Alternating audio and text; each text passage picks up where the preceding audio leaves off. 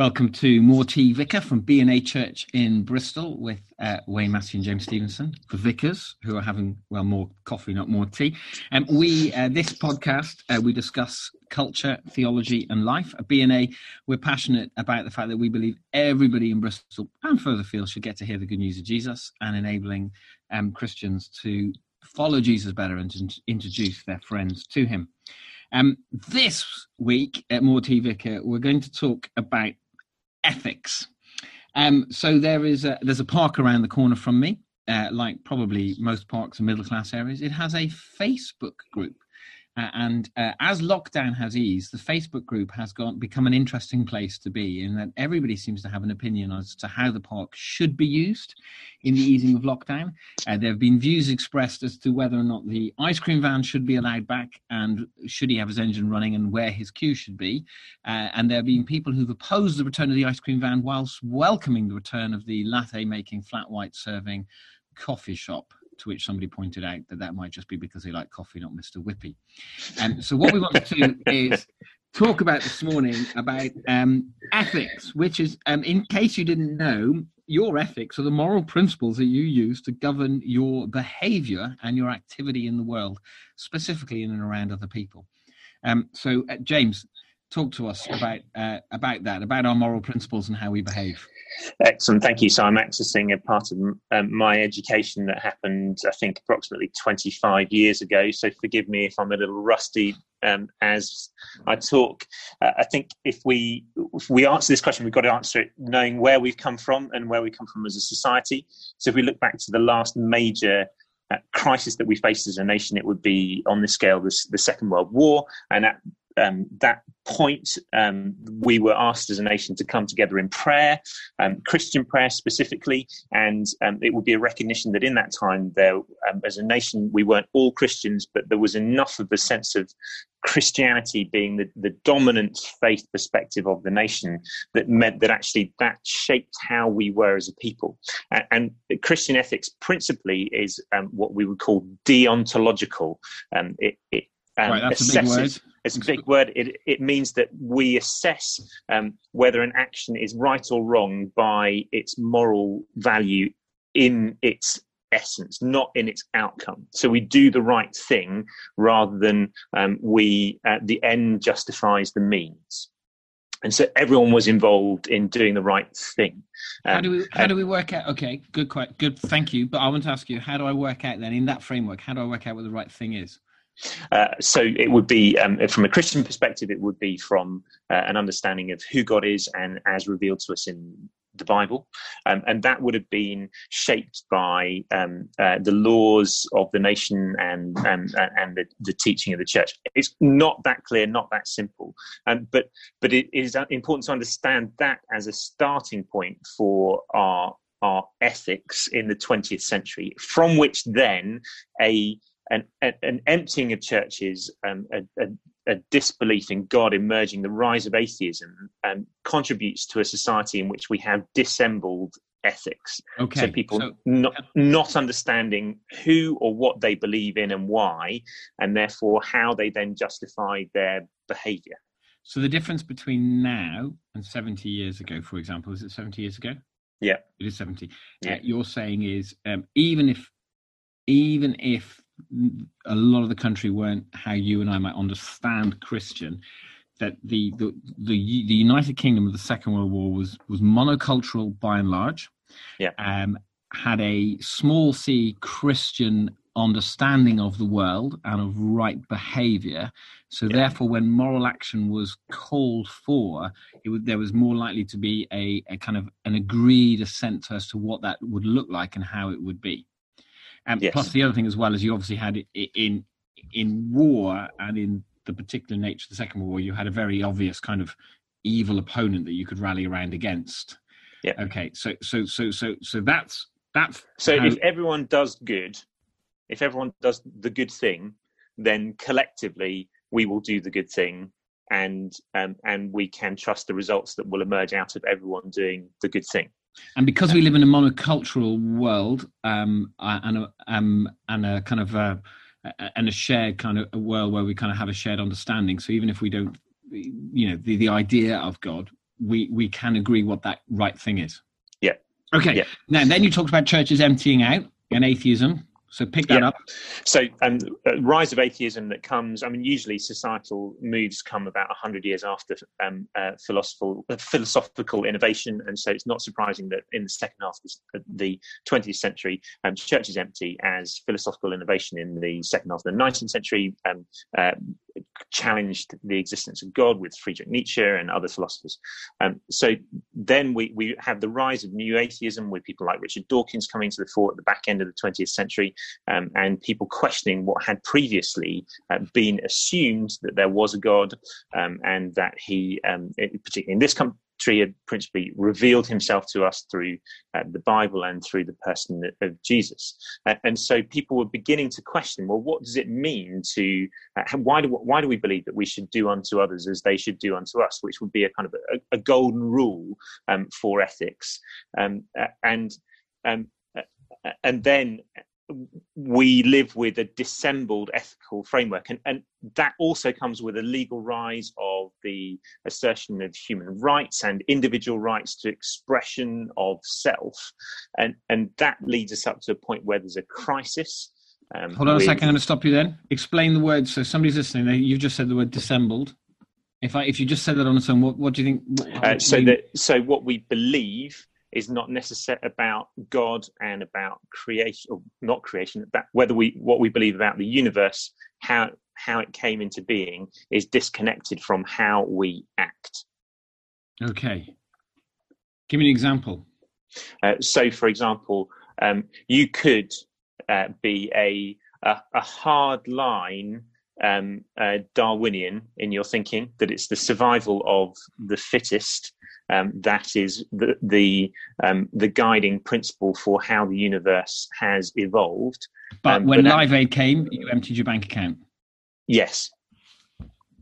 Um, so, so what's going on there? And, and even then, if we are, you know, if we were really, really committed to a hard line, and not everyone is not a, a hard line Darwinianism, you, you would not be, um, uh, you would not be agreeing with lockdown. You would be trying to make sure that COVID got itself into all of the care homes as quickly as possible. Um, so that that's a, and, and that that's an, a difficult thing um, for people uh, to hear. Not everyone who who's a Darwinian would would agree with hardline. Um, This, uh, this is really good because this is where this is where a writer who a lot of people are reading at the moment, uh, Tom Holland, would pick up the point that um, that in the ancient world, you know, lives weren't seen as equal and seen as valued in the same way, and that the fact Yeah. that we do think that is actually a Christian thing that is deep in our in our psyche and in our mindset that even so that even when you point out because sometimes it sounds like you know the phrase it's a straw man argument that you're using against a hardline darwinian but actually it is darwinian ethics pushed to its extreme the survival of the fittest and there's even Yeah. there are health service economists writing at the moment about how do you make a decision to um, extend the life of somebody who's 91 by one year when at the same time the result of that decision in terms of the economic impact could be to shorten the life of a 28 year old by three years yes, so yeah, okay, and And- and, link. and- go I was going to say, but also I think linked to that, interestingly enough, you talk about the Second World War. Is the thing that the Second World War did in this country was hasten the end of empire. Hastening the end of the empire um, brings a level. Of, there's always been immigration to this country, but brings a level of Im- immigration from the from the old empire in, which a writer like Lesslie Newbigin point talks about brings up the whole idea of multiculturalism. Oh. Sorry, Siri was kicking in there. But Ah, yeah. basically, Lesslie Newbigin goes, now we've suddenly got a multicultural Britain where not everybody thinks the same thing. Not, people don't look the same, but also they don't see the world in the same way. And that works itself out in their ethics. which then leads us to the point of crisis when coronavirus um, comes to these shores and the prime minister stands up and announces social distancing, and then um, a matter of days later announces that we are in effect coming into lockdown. Um, uh, stay at home, uh, protect the NHS, save lives, which is in its essence a utilitarian ethic. Um, so, Ooh, okay. now, Um, what does the word utilitarian mean, James? Bentham and Mill, you might remember this if you did RE, GCSE, um, uh, or any form of philosophy. But um, utilitarianism is is based upon uh, the principle that there's happiness and pain, pleasure and pain, and it's an ethic that guides us towards happiness or pleasure. Um, but but a form of utilitarian ethics is that we must do the greatest good for the greatest number. So, uh, in the Prime Minister's announcement, he was in essence leading us into a form of utilitarianism which says that we must do the greatest good for the greatest possible number. We must stay at home, protect the NHS, and save lives. And the uh, I think it was the one of the it was the either the scientific officer or the, the medical officer that said, um, you know, we would do well to keep deaths below twenty thousand. So that that in itself was shaping um, how we were behaving. But the problem is that we weren't all committed to that ethic before. So we had no practice in it. Um, very few of us had any uh, reference to it or understanding of it. We wouldn't have been, been able to name that as the ethic that was behind those decisions. Um, but we we had, um, uh, as well as having no commitment to it, we had um, no lasting experience or understanding of how to live within that ethic. And so then, as we come to the end of lockdown, and this is where we get back to your example of your Facebook group for your local park and the flat whites and the ice cream. Um, common grace, which is another theological term you'll ask me to explain in a moment, common grace runs out and we begin to struggle with the loosening of lockdown and our ethical decisions that we make on a daily basis. And those ethical decisions begin to rub up against each other, and friction and tension emerge. Okay, what is common grace? So, common grace is a Christian concept that emerges essentially from Genesis 1 and an understanding that everyone is made in the image of God. And therefore, we, everyone, whether they're Christian or not, carries something of the love of God within them. But the distinctive that comes in Christian theology is that there is a special grace that emerges as people put their faith in Jesus Christ and are filled with the Holy Spirit and begin to live in the fruit of the Holy Spirit in their daily lives. So everyone has common grace, everyone bears the image God's goodness, and it is understood that in moments of crisis, that image um, is amplified in particularly in in, in um, those who are not Christians. Um, it comes to the surface in a way that it doesn't. That's why we see people doing extraordinary acts of kindness. But that that common grace um, uh, can run out. Isaiah 40 talks about those who who run um, uh, without tiring, and, and that is a, a reference to those of us who are filled with the Holy Spirit, who are able to act above and beyond what our human nature, how God created us, um, can normally do. Um, so we get to a point where we say, as Christians, I can't do this, but God, you can do this. And that is a point at which God's goodness and His um, His love um, outperforms um, that which human nature, reflecting God's goodness, can. So in those moments where we find ourselves as Christians um, uh, alongside others who are struggling with the absence of a clear ethical framework and are arguing about flat whites and ice creams or schools and hospitals, um, they um, they find um, those with only common grace find themselves exhausted because they have been entering into an ethical framework, an ethical way of behaving that they have not been committed to. So, um, uh, there's a, there's a load of F's uh, to explain um, uh, the sinful nature. Um, Excellent. So Where's this going? I'm interested. We're fallen. no, no, you'll see where we go. So we're fallen. Yeah. Um, so that's kind of sin, sinful. Our, the hearts are fixed on ourselves. We're fallen. Because of our fallenness, we're fragile, uh, which means, you know, we're weak and uh, we suffer and we die. And we're finite. We don't know all things, which is a really big challenge um, for most human beings. But but Francis Schaeffer, who uh, is um, uh, an apologist from the sort of late 20th century, would, talked about one of the major problems of the um, sinful nature being our um, faltering, our ability to falter between what we know is right. St. Paul talks about this: what we know is right and and what we do. And so, uh, you know, we falter. Like in this part of Bristol, we falter from knowing that there's a climate emergency and we should be doing something about it. But then a whole load of people still booking their flights to go skiing, uh, despite the amount of carbon that the plane might chunter out. That kind of stuff. That actually there's there there is stuff that we we know we should do or how we should be. Um, yes. But we can't quite do it. So I think one of the interesting ones is the um, the spirit of St Andrews, which is one of the areas that you and I are responsible for, mm. is a kind of hey laid back. Uh, you know, let's just go with the flow kind of spirit. Um, but only to a point. So, for example, when when um, the the RPZ, the parking zones, moved into Montpelier, which is the next area down, and all the van dwellers moved out of Montpelier because they couldn't park there anymore because they don't have permits, and moved up to St Andrews. All the laid back people in St Andrews suddenly got quite cross about the fact that there were these vans parked around.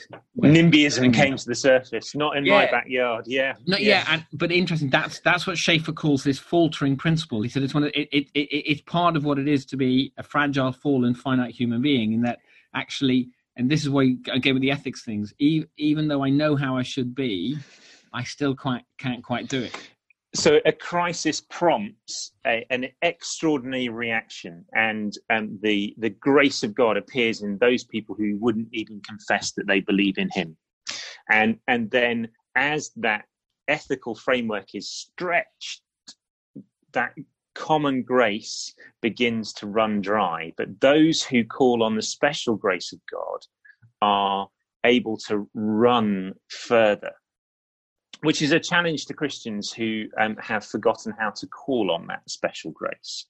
Um, and um, and it's a challenge to yeah for us to remember that but what what happens then for us as christians when we are faced with the challenge between the flat white and the ice cream um, between the moment when we find other people in our street talking in a group of six but then somebody comes towards us and wants to talk to us in a group of three um, uh, that our response is not to bring an ethical framework so we, we don't come in that moment and think to ourselves, well, Jesus is full of grace and truth. How can I be graceful and truth, gracious and truthful um, to those people over there talking in a group of six? And how can I be gracious and truthful to the, the people walking towards us? We, we don't do that. What we do is we offer people a person. So, okay, who do we offer them? we uh, boom, we offer them Jesus. And but actually, what that means is that we have to be connected to Him. So my answer at four o'clock in the afternoon is is connected to what I was doing at seven o'clock in the morning, or eight o'clock in the morning, or when it, whenever it is that you you. Uh, keep a regular time of prayer, and how you then have allowed that connection with God in that time to uh, emerge through the rest of the day and how you've related to God as a person. Um, and and then out of that relationship, out of um, the the power of God at, at work in us and the wisdom of God at work in us, uh, we know that we come to those situations uh, surrendered to Him and wanting to bring Him to the people that we encounter. Right. So as we eat, so this is so we're back to um, ethics and easing out of lockdown and are the moral principles that kind of govern how we live around one another. You you started with the word deontological. Yeah. But actually the word I might come back to now is is actually an ethics that is rooted in in ontology, an ontological ethics, ontology being your very being. So actually my moral principles flow from who I am because of who he is. Yes. Um, so uh, there is um, which you you put you, I own a copy of it because I, I, I buy books. Um, but, you, but, but you read them. That's the difference between us. Yeah, but I haven't actually got a copy of this book nor read it. but there is there is a there's a like when you do ethics uh, in, in theology, everybody makes you read a bunch of people. A guy called Hauerwas, everybody has to read. A guy called Yoder. Da, da, da, But one book is I don't know. Da, da, da, da. Anyway, is is a is a book by a guy called Richard Hays called The Moral Vision of the New Testament, in which he um, takes a very long time to basically say this is that most of the world says this is what you need to do and when you do that stuff happens to you or you change or whatever. And Hays makes the point that for paul especially in the new testament paul says because of jesus because of the cross because of the re- resurrection and because of the coming of the spirit we have been changed. So paul says the old has gone the new has come and he uses the term metamorphosis to describe it and that therefore we live our lives with one another out of that, out of who we have become in Jesus. and that our, our ethics flow from who we have become in Jesus and who He is. Um, and so we have a we do have we have a guiding principle, which is a person, which allows us to work out how to be in the world for and around one another. Is that what you're saying?